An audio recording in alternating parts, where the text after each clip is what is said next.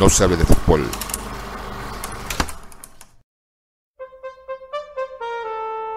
No sabe de fútbol.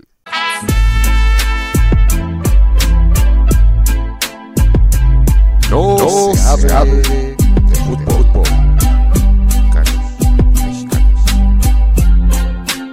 No, no, se, hable, de, México, México, en el Mundial. En el Mundial.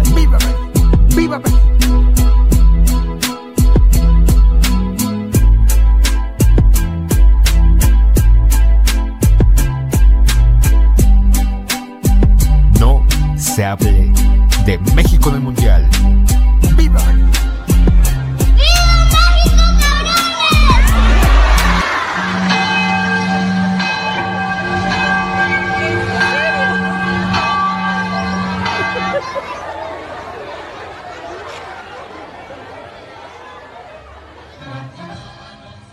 ¿Te imaginas cuántos muertos cabrían apilados en este cuerpo?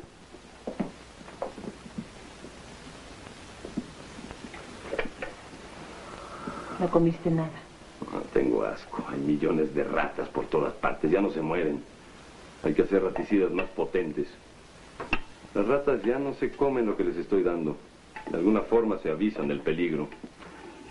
Pasa una cosa, las ratas y los ratones se odian. ¿Te imaginas darles algo para que se vuelvan locos y se maten y se destrocen entre sí? Porque cada día nacen millones. Las hembritas recién nacidas antes de salir del nido ya están cargadas. Si se estuvieran peleando o se comieran a sus hijos, no tendrían tiempo para reproducirse. Es el instinto. Las bestias solo buscan el placer y reproduciéndose perpetúan su horror y su asquerosidad. Es una cadena que solo terminará con el fin de los tiempos. Y con la gente es lo mismo. Por las ratas ha aprendido a conocer a los hombres. Son iguales. Por eso no quiero que ustedes tengan ningún contacto con el mundo. Vale más que sigan encerrados aquí entre mis ratas, que verán mejor de los que están allá afuera. ¿Por qué estás diciendo eso? No debes hablar así. No puedes comparar a la gente con las ratas. Además, tú siempre has querido mucho a tus hijos. Sí, pero ellos son distintos. ¿Cómo no van a hacerlo si nunca han salido de esta casa? ¿Te das cuenta? Tenemos 18 años sin salir de aquí. 18 años en que no hemos visto jamás la calle. ¿Te atreves a quejarte? Al contrario, he sido siempre muy feliz contigo. No hay nada mejor que vivir con un hombre como tú. No necesito ninguna otra cosa. Estos 18 años han sido maravillosos. Ustedes son toda mi vida, no me hace falta salir. ¿Te acuerdas cuando llegamos a esta casa? Utopía estaba recién nacida. Por venir y voluntad no han visto nunca cómo es afuera. Es que no hay otra salida. No haber sido por eso, ¿quién sabe qué hubiera sido de nosotros? Tú conociste el mundo, tú sabes lo que es. Y yo lo veo cuando salgo. La decisión fue buena. La prueba está en que los niños son sanos, puros, felices. Bienvenidos a Nos hable de México en el Mundial.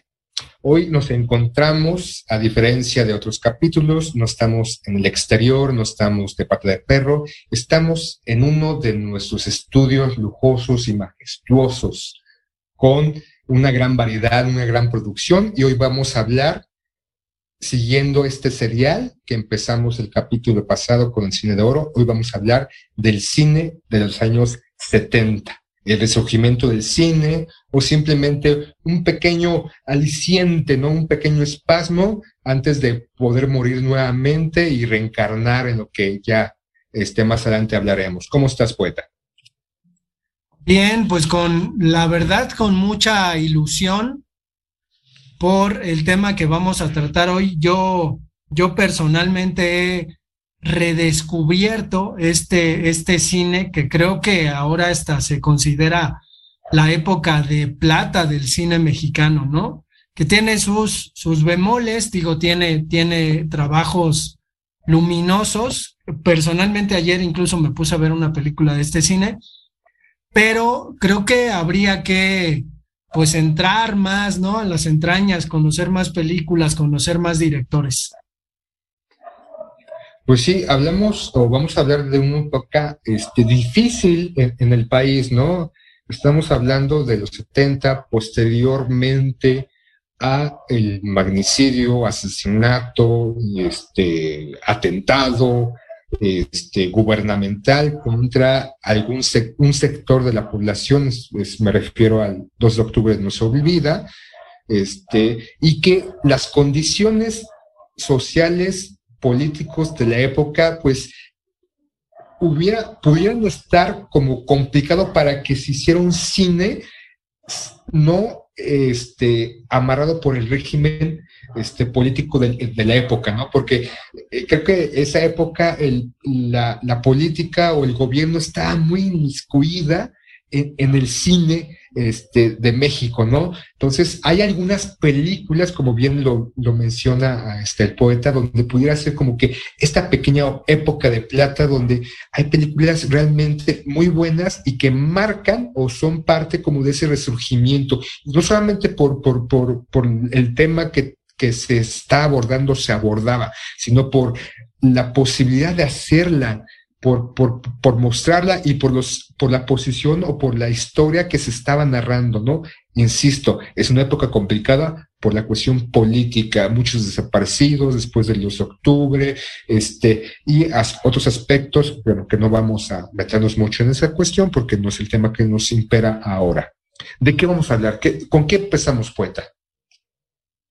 Pues yo creo que podríamos eh, mencionar algunas películas de el final de la época de oro al principio de la época de plata, ¿no? Que diríamos estamos del 57 al 70, que no hay muchas películas, de hecho, eh, pues comienzan a aparecer estos jóvenes, ¿no? Estos rebeldes sin causa, los que les gusta escuchar rock. Yo me acuerdo mucho de esta época porque ya vemos a Marga López y a Arturo de Córdoba, pues ya viejo, ¿no? Eh, y hay algunos escarceos ahí muy interesantes. El hombre de papel, por ejemplo, con López Tarso, otra con López Tarso de Roberto Gabaldón, que es un peliculón que se llama El Gallo de Oro con Lucha Villa, basada en un cuento de eh, Juan Rulfo. Juan Rulfo fungió como guionista, bueno, no como guionista, sino como como quien brindó el argumento y quienes hicieron el guion, pues fue García Márquez y ni más ni menos que Carlos Fuentes.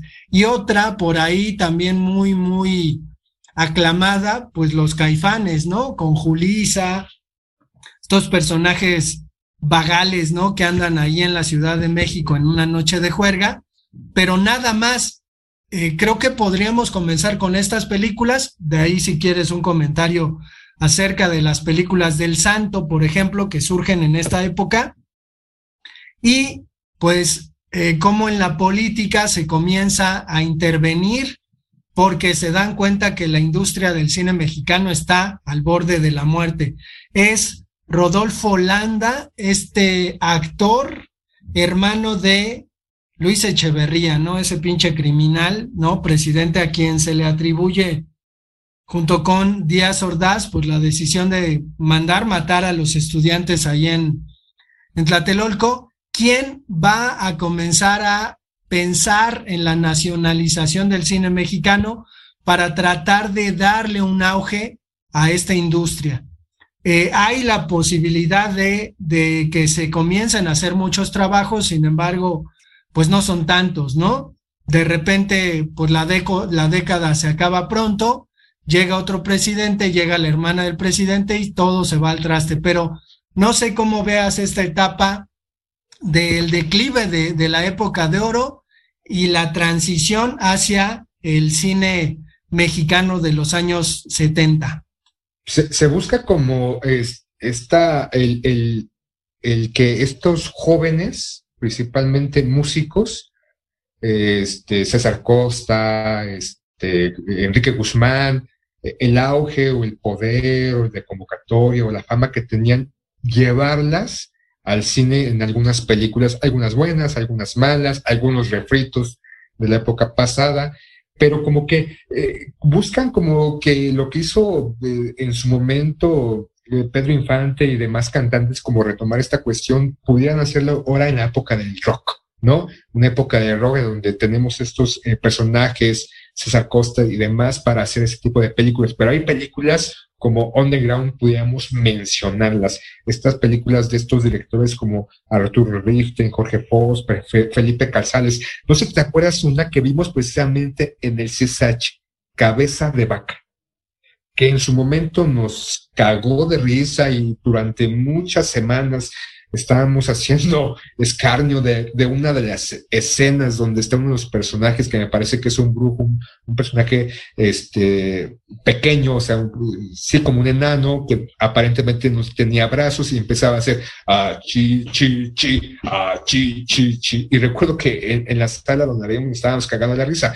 Pero ya después, tiempo después, años después, viéndola, es un peliculón, ¿no? O sea, la forma de que llevara la historia de este de este personaje de cabeza vaca y todas las peripecias que hizo. O sea, creo que se hicieron pocas, muy pocas películas rescatables. No, no me refiero a que cambiaran el mundo como tal, sino que tuvieran esos elementos que pudiéramos o que pudieran ser consideradas como grandes películas, no solamente la historia, la actuación, la fotografía, este, la musicalización y esos elementos, pero ¿Cómo ves Cabeza de Vaca para comenzar? Sobre todo porque la vimos juntos en nuestra época estrechera y esa época que pues aparentemente nos importaba un carajo todo, pero pues que empezó eh, como a, que en nuestro ser despertara cierta conciencia del entorno, de la cultura y de otros elementos que pues nos hicieron ser lo que somos ahora.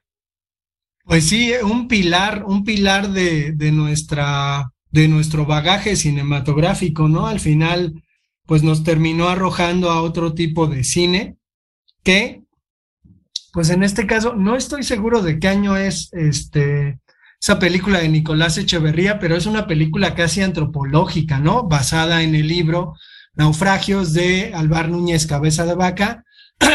Me parece que, que sí, que sí, eh, pues intenta otro tipo de cine, ¿no? Otro tipo de, historia que de pronto hay poca, hay poca revisión histórica del tiempo indígena o de conquista puntualmente en el cine mexicano, ¿no? Como que son temas, además temas apasionantes que no se suelen revisar.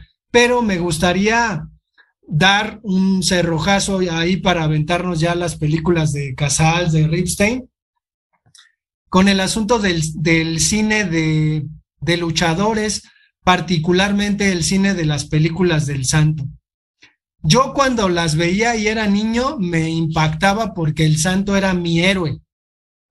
De hecho, tengo un tatuaje del santo en honor a esa infancia perdida, pero yo, yo luego no entendía ya después que decía, no, es que estas películas de, de, de luchadores en Francia y en Japón son muy, muy bien recibidas, tienen muchísima fama.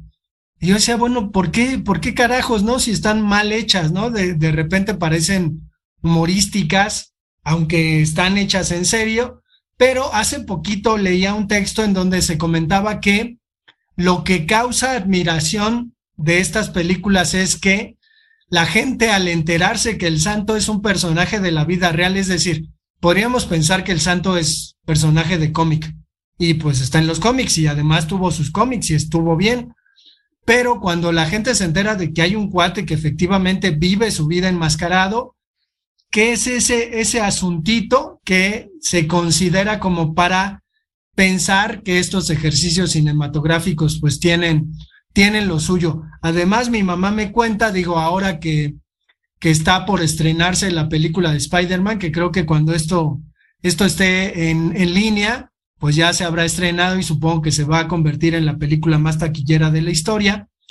Pero estas reacciones que hay, ¿no? Que se viralizan en donde la gente, eh, el Capitán América agarra el martillo de Thor y todos gritan y se emocionan y, y se pelean con Thanos y la gente aplaude en el cine. Bueno, mi mamá me cuenta que cuando ella iba al cine y aparecía el santo y comenzaba a luchar, la gente en el, en el cine comenzaba a gritar, santo, santo. Entonces, digo, a mí me parece maravilloso, ¿no? Este tipo de manifestaciones dentro de las salas que suelen ser lugares, pues muy, muy... Eh, como cuidados, ¿no? De que no se haga ruido. En este caso, pues me, me admira mucho lo que me cuenta mi mamá.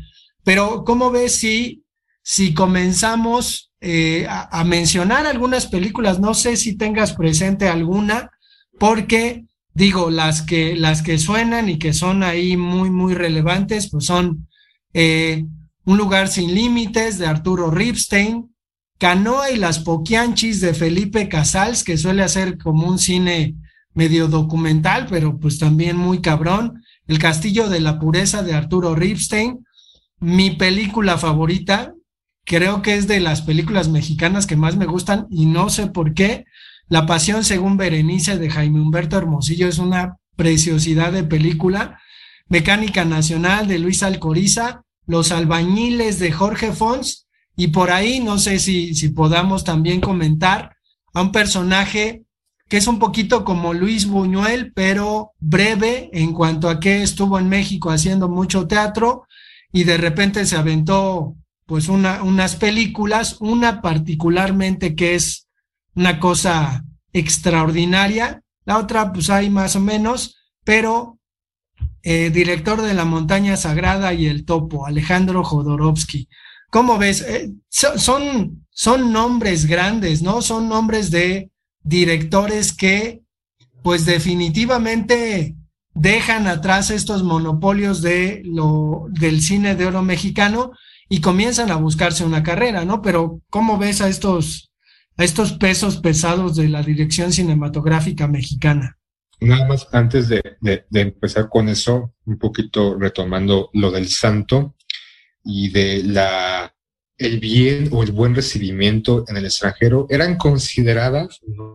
Este, películas surrealistas. O sea, eran tan malas, porque sí son malas, pero por la forma y la manera de hacerlas en el extranjero, principalmente en Francia, eran íconos, incluso eh, eh, hay, hay todo un estudio de esas películas allá, pero eran consideradas películas o filmes surrealistas por la manera irreal, absurda de mostrar. Y sí, el santo es un personaje de la realidad generada en la ficción. Y sobre todo Ah, me recuerda mucho, por ejemplo, el manejo de la voz, ¿no? Porque obviamente no era la voz del, luchador, la doblaban y como que empezaban eh, en algunas películas de la época a doblar a los actores.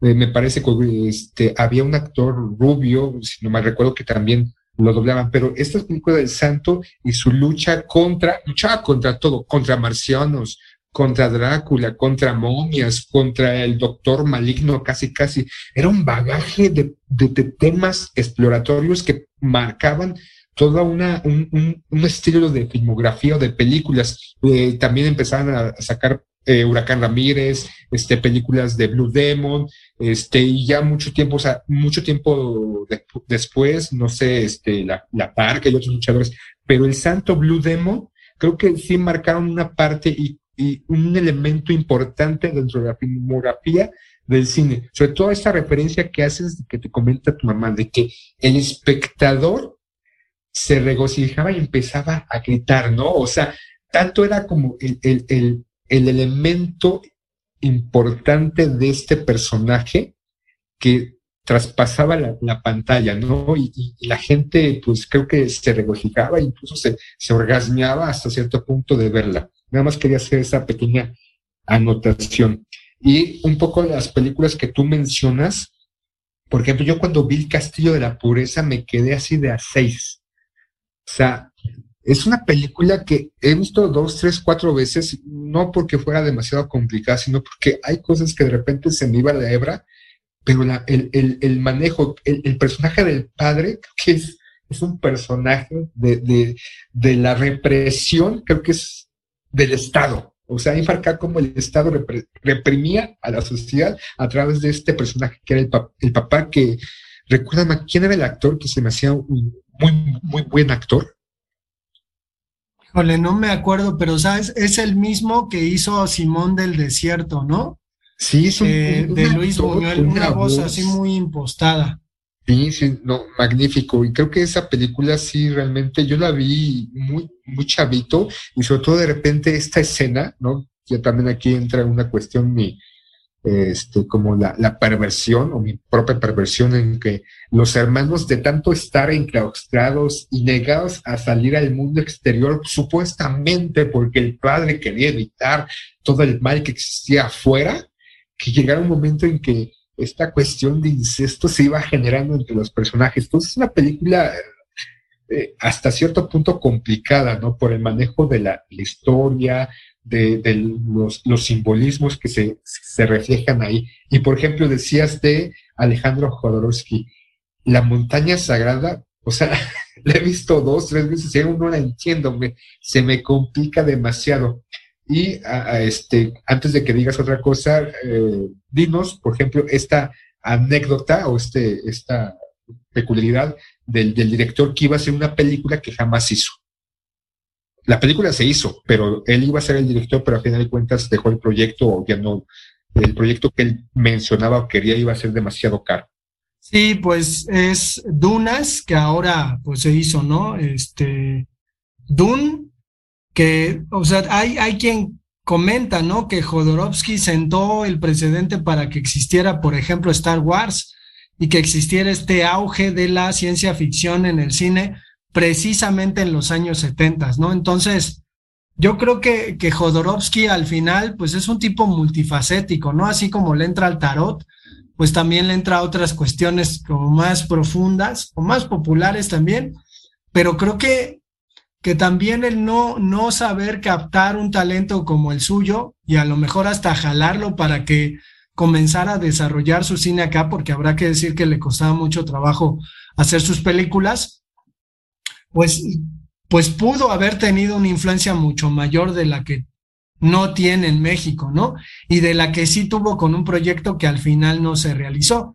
Claudio Brook es el, el actor que interpretaba a este padre de familia en la película El Castillo de la Pureza, pero ese, ese caso fue real, ¿eh? O sea, el caso de un don que tenía encerrados a sus dos hijos, a sus tres hijos, y a su esposa y nada más salía él y comía tacos de carnitas y se, se acostaba con prostitutas o, eh, o asediaba a algunas mujeres, ¿no? Y como bien dices, el asunto del reflejo del Estado, que pues habrá que decir, ¿no? Que, que en estos años 70, digo, después del halconazo, se tiene, digo, ahora, ahora hablan, ¿no? Y dicen, esos pinches derechairos, ¿no? Dicen, es que este sistema de gobierno es autoritario y, o sea, piensen en un tiempo en, donde escuchar rock estaba prohibido.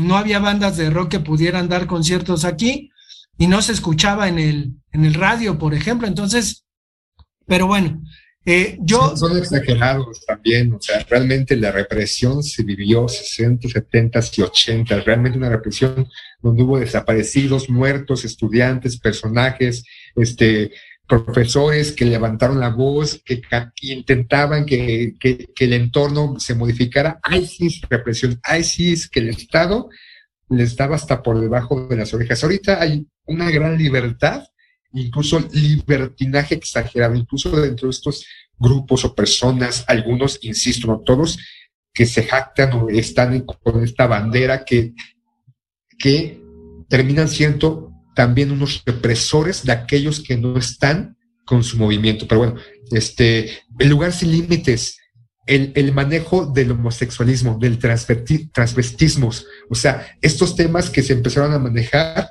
en, la filmografía mexicana, ¿no? Este, esta, no, recuerdo cómo se llama el personaje que hacía el flaco, ¿cómo se llama?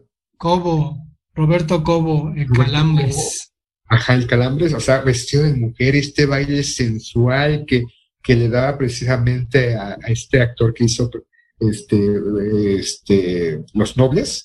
Sí, Gonzalo Vega. Gonzalo Vega, ¿no? Y, que Gonzalo Vega de repente se ve extasiado y, envuelto en esta sensualidad de este personaje que de repente ya reacciona y le pone después una madriza, pero es en los temas que se empiezan a manejar, los albañiles también, o sea, es una película, pues, el, el, el folclore mexicano citadino, este, mecánica este, nacional, no manches, también es un, es un peliculón que de repente empieza a ser este, desesperante. Tepito, los, el manejo de Tepito, de la, de, de, la lagunilla, perdón, este, con este Héctor Suárez y no recuerdo qué, otros actores, pero son este manejo de películas muy, muy de, de garbanzos de libra que se empezaban a generar e intentar cambiar esta, esta, este manejo de la filmografía mexicana y no solamente el manejo, sino de mostrar al público situaciones que aquejaban a la época. Y no podemos dejar que ya mucho tiempo después de los 70, los 80, ya a finales de los 80, Roja Amanecer, una película que lleva el, manejo de la cuestión psicológica a través del sonido y la desesperación de los actores. También cuando yo la vi me, impactó mucho.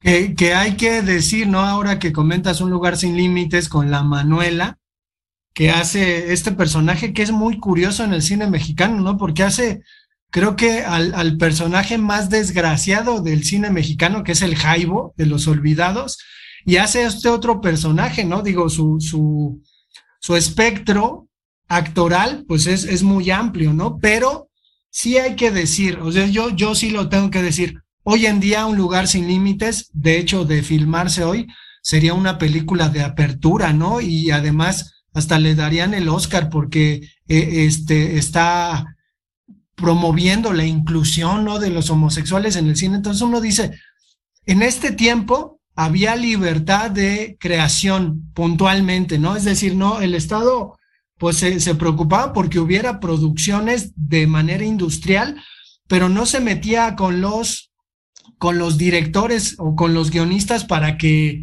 para que este, modificaran sus historias, ¿no? Simplemente lo que les interesaba era producir cine. Y en este sentido, en un, en un tiempo en, en, el que vivimos, ¿no?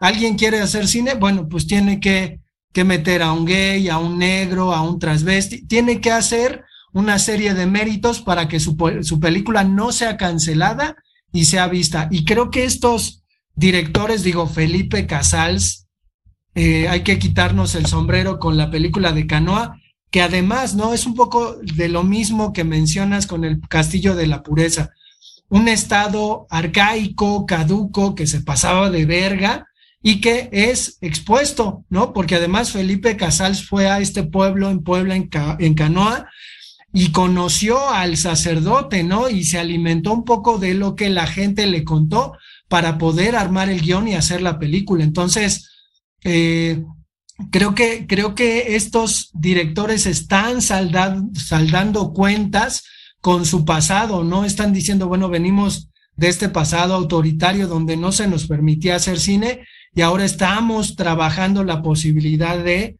pues presentar un cine nuevo de calidad. De pronto creo que se queda un poquito en cuanto a lo técnico, creo que no es un, un cine tan técnico, pero de que tiene buenas historias, buenas películas, sí, sí es mucho y eh, pues habrá que decir, ¿no? Que el Ariel se reactiva en el 72, ¿no? Es decir, la industria comienza a tener buena pinta y reactivan este, este Oscar mexicano que, que para nosotros es el Ariel, que después ya hablaremos un poquito más de él, pero ¿cuál, cuál sería tu película favorita ya para ir cerrando, si la de este tiempo? ¿Cuál dirías esta? Yo le doy el, el Sila de oro. Yo creo que un lugar sin límites y este, no sé si entraría la mujer del Benjamín en, en, en, este, este ciclo temporal.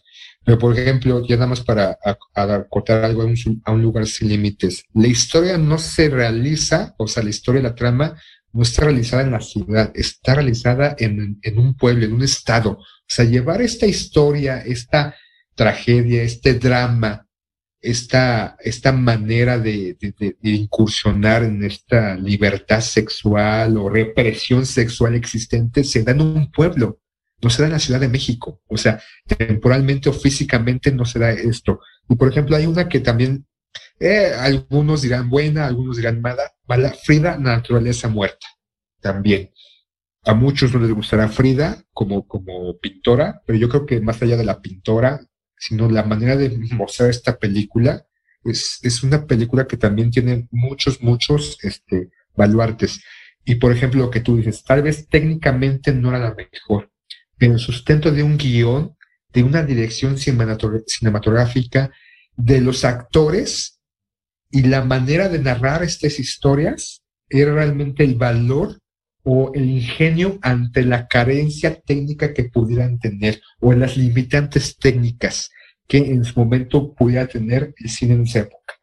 Este, eh, sustentarlo con lo que se debe de sustentar, un buen guion o una buena historia, un buen director y unos excelentes actores. Yo, yo querría cerrar con la, con la película de Jaime Humberto Hermosillo, que híjole, qué película, ¿eh? La Pasión según Berenice. No sé, no sé si haya, pues hay una revisión sobre, sobre esta película, de estos personajes, porque me parece una película redonda, redonda completamente, filmada en Aguascalientes. Una película como, como, como comentas, ¿no? De pronto lo chido está en la provincia mexicana que, refleja un poco esta lucha entre la urbe y eh, el mundo provinciano que parece estar quedándose atrás, ¿no? Creo, creo que, que el cine mexicano de los años 70 pues es un cine que se debe revalorizar, rescatar, se tiene que volver a ver, se tiene que considerar bastante porque hay mucho, hay mucho de dónde, de dónde sacar y comentar. Pero, yo creo que tiene el valor real, no necesariamente entre el público conocedor. Yo creo que si te gusta el cine, o sea, no solamente, realmente el cine, no que te vayas con este, este, eh, posición, a mí me gusta el cine y nada más el cine de arte o el cine de autor. No, el cine te gusta, te, eh, Vengador,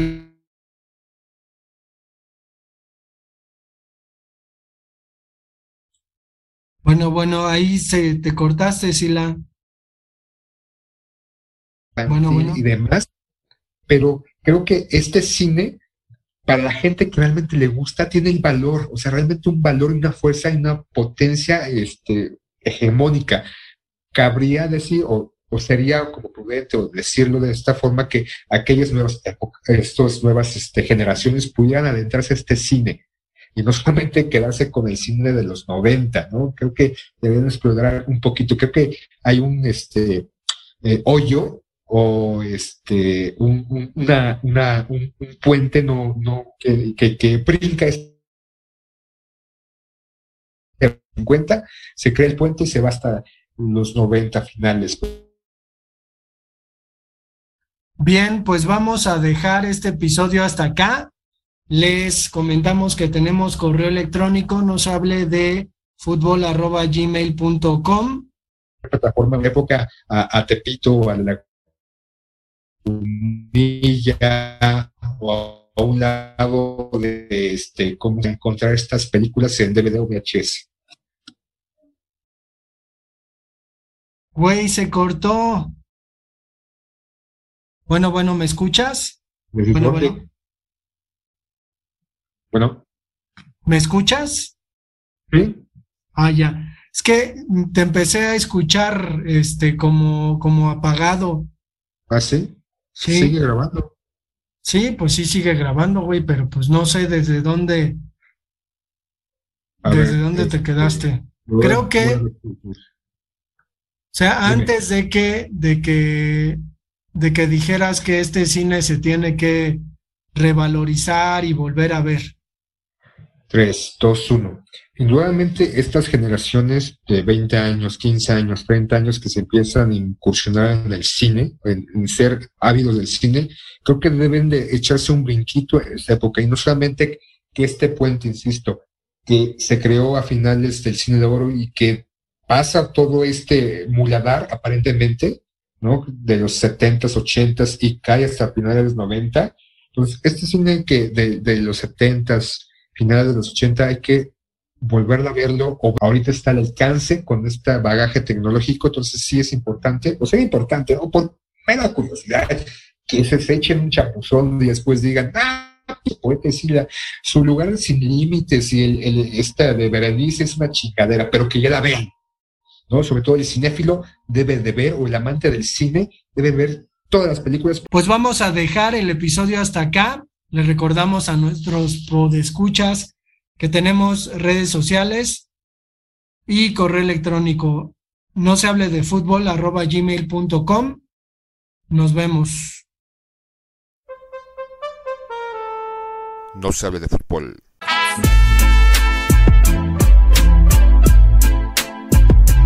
No, se, hable de fútbol.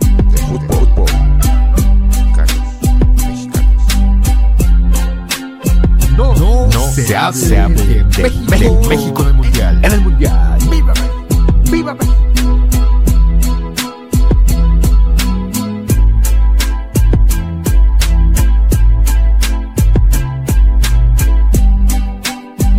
No se hable de México en el Mundial.